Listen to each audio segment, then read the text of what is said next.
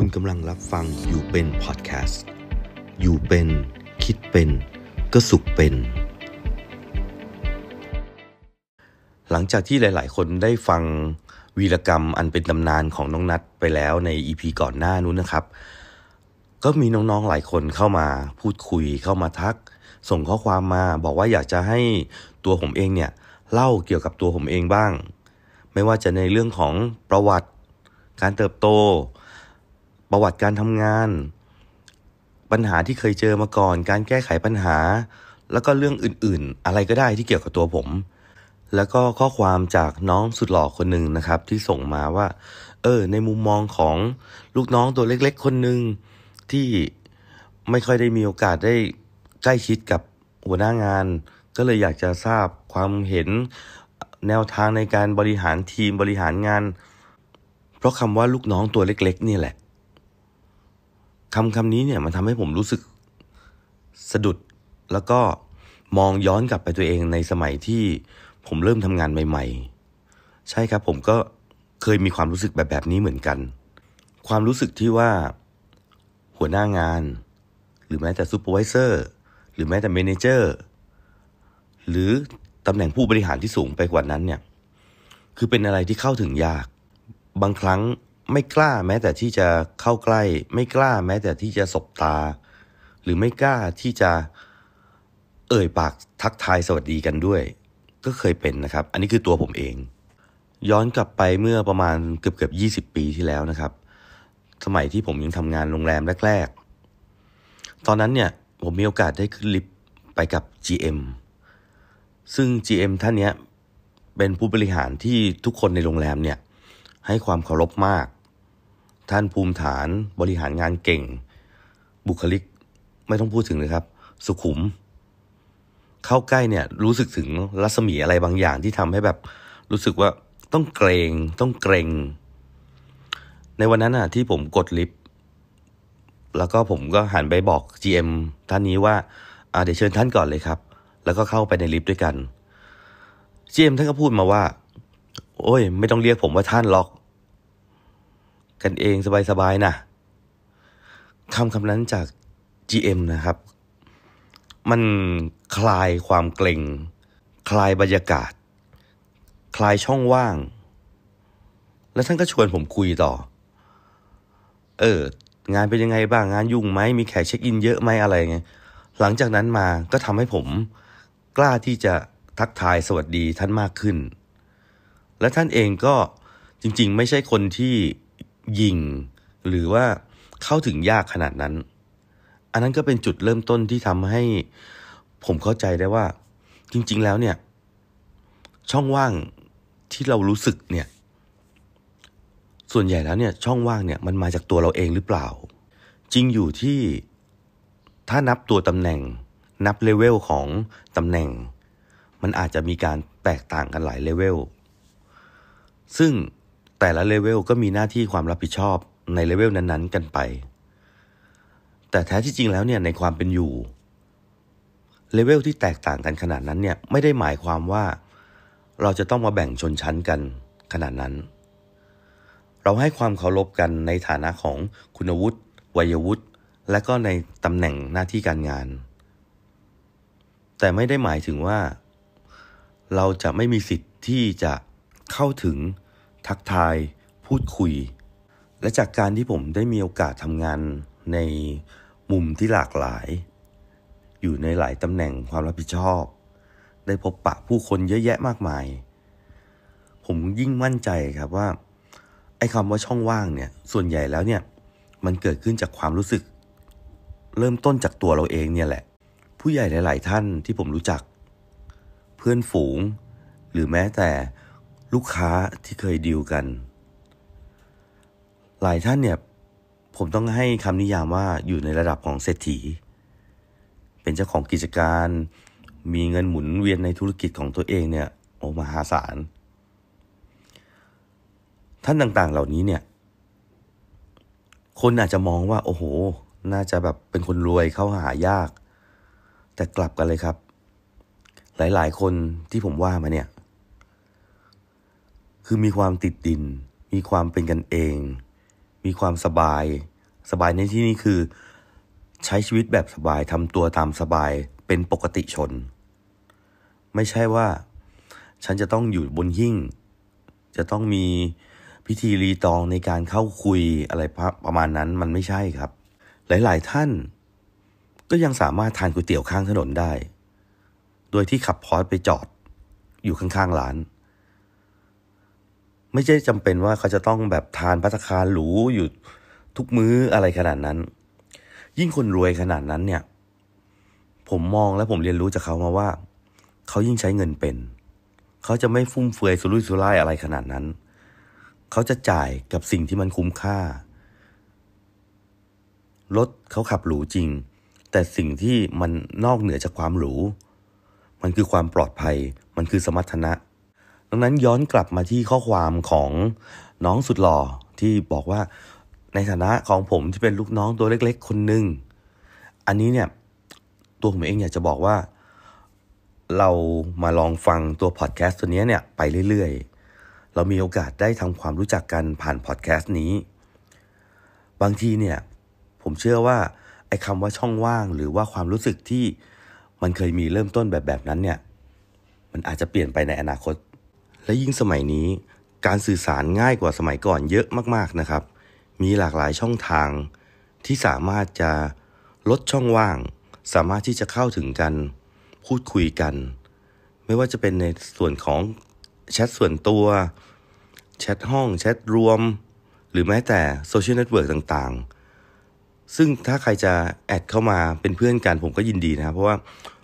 ทุกโซเชียลของผมที่มีเนี่ยก็จะเป็นชื่อผม แล้วก็จะเปิดสาธารณะเอาไว้ อาจจะยกเว้นแค่ในช่องทางของ Facebook ที่ผมไม่ได้เปิดสาธารณะเอาไว้ทั้งหมด เพราะว่ามิจฉาชีพเอ่ยสแปมเอ่ยค่อนข้างเยอะนะฮะผมก็เลยก็ต้องขอตั้งกรองเอาไว้ก่อน แต่ถ้าน้องๆเพื่อนๆอ่าอยากจะแอดเข้ามาก็สามารถที่จะทำได้นะครับ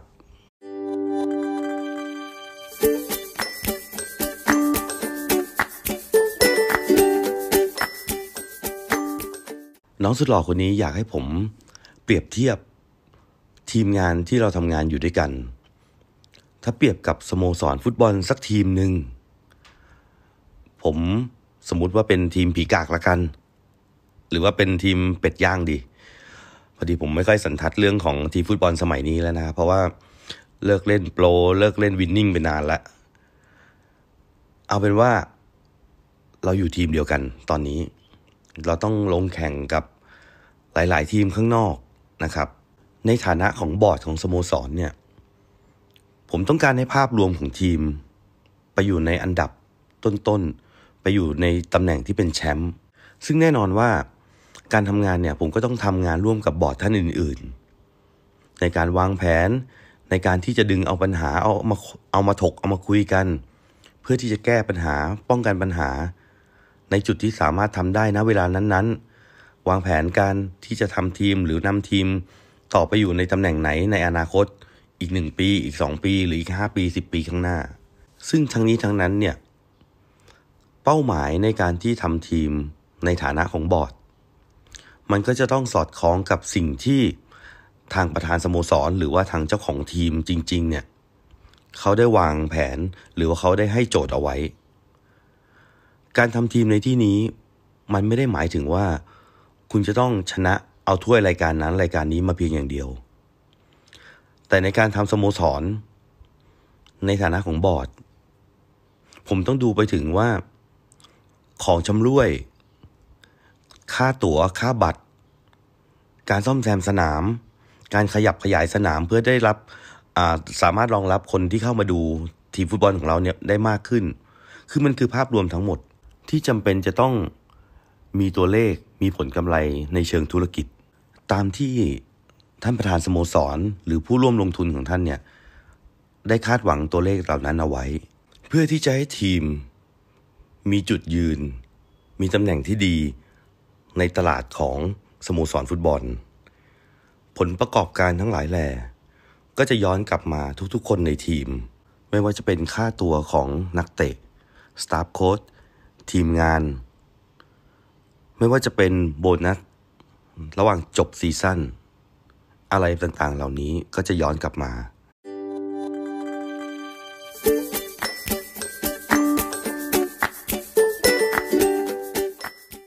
อีกบทบาทหลักของผมก็คือการเป็นผู้จัดการทีม ผู้จัดการทีมในรูปแบบของผมที่ผมทำทีมเนี่ยก็คือ ผมเป็นคนที่วางกฎ formation หรือว่าแบบแผนการเล่น ผมเน้นที่ formation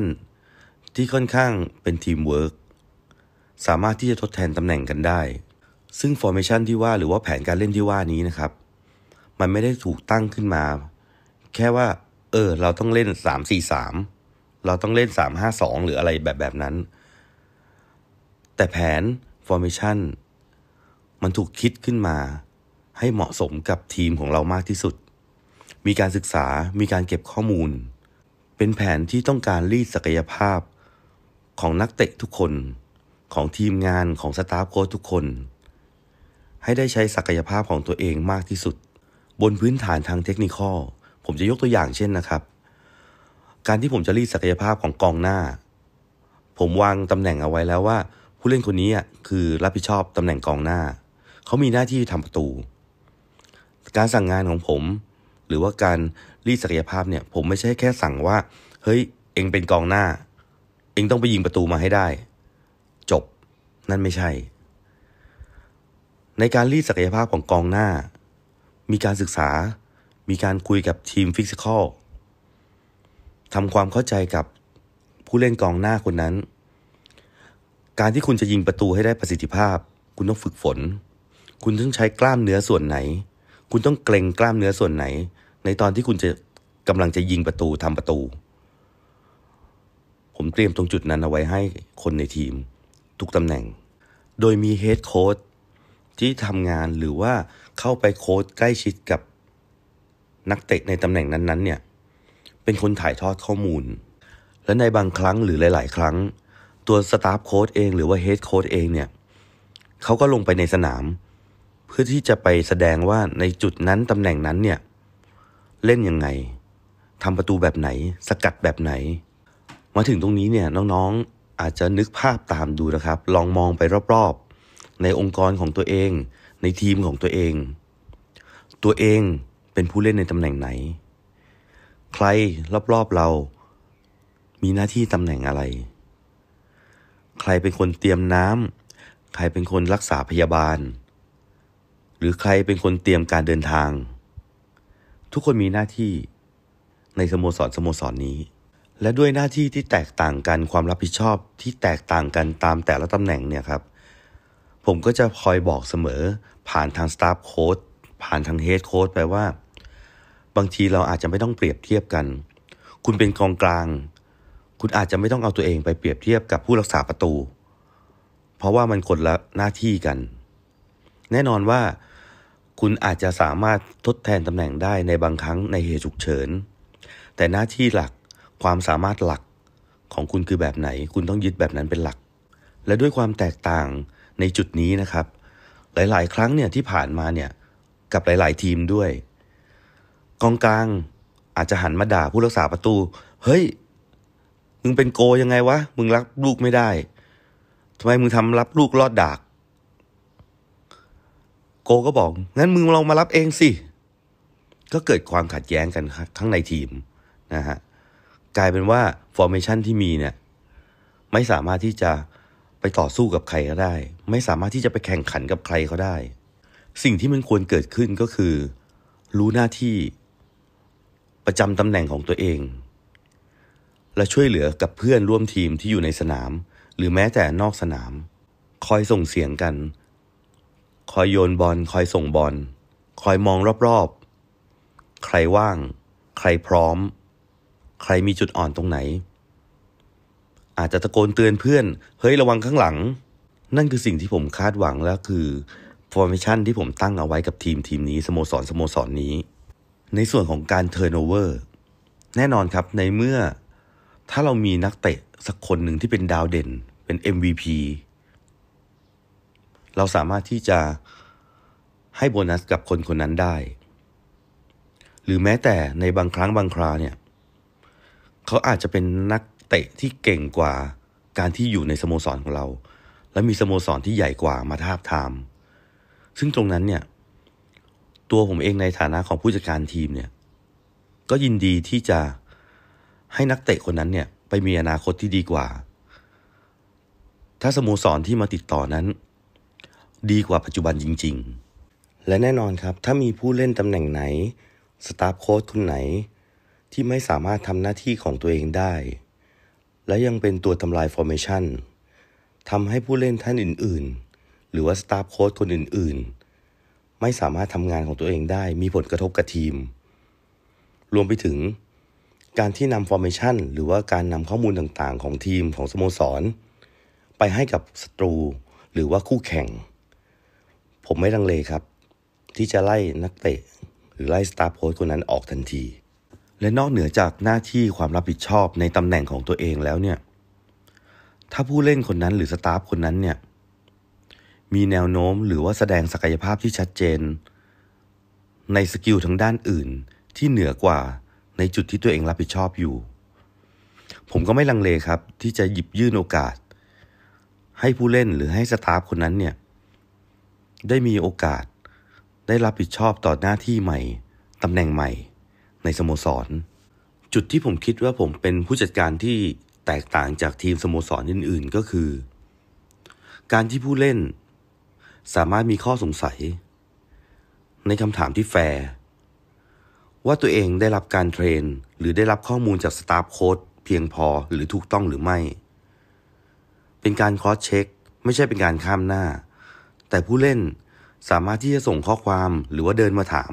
ผู้จัดการแบบผมได้ว่า ข้อมูลที่ได้รับการเทรนมาแบบนั้นเนี่ยถูกต้องไหม และนี่ก็คือทั้งหมดของการทำสโมสรฟุตบอลทีมนี้นะครับ ผมขอเรียกมันว่านกรฟุตบอลคลับละกัน แต่ทั้งหมดที่ได้อธิบายที่ได้เล่าออกไป น่าจะเป็นคำตอบให้กับน้องโกโก้ น้องสุดหล่อคนที่ถามคำถามนี้เข้ามานะครับ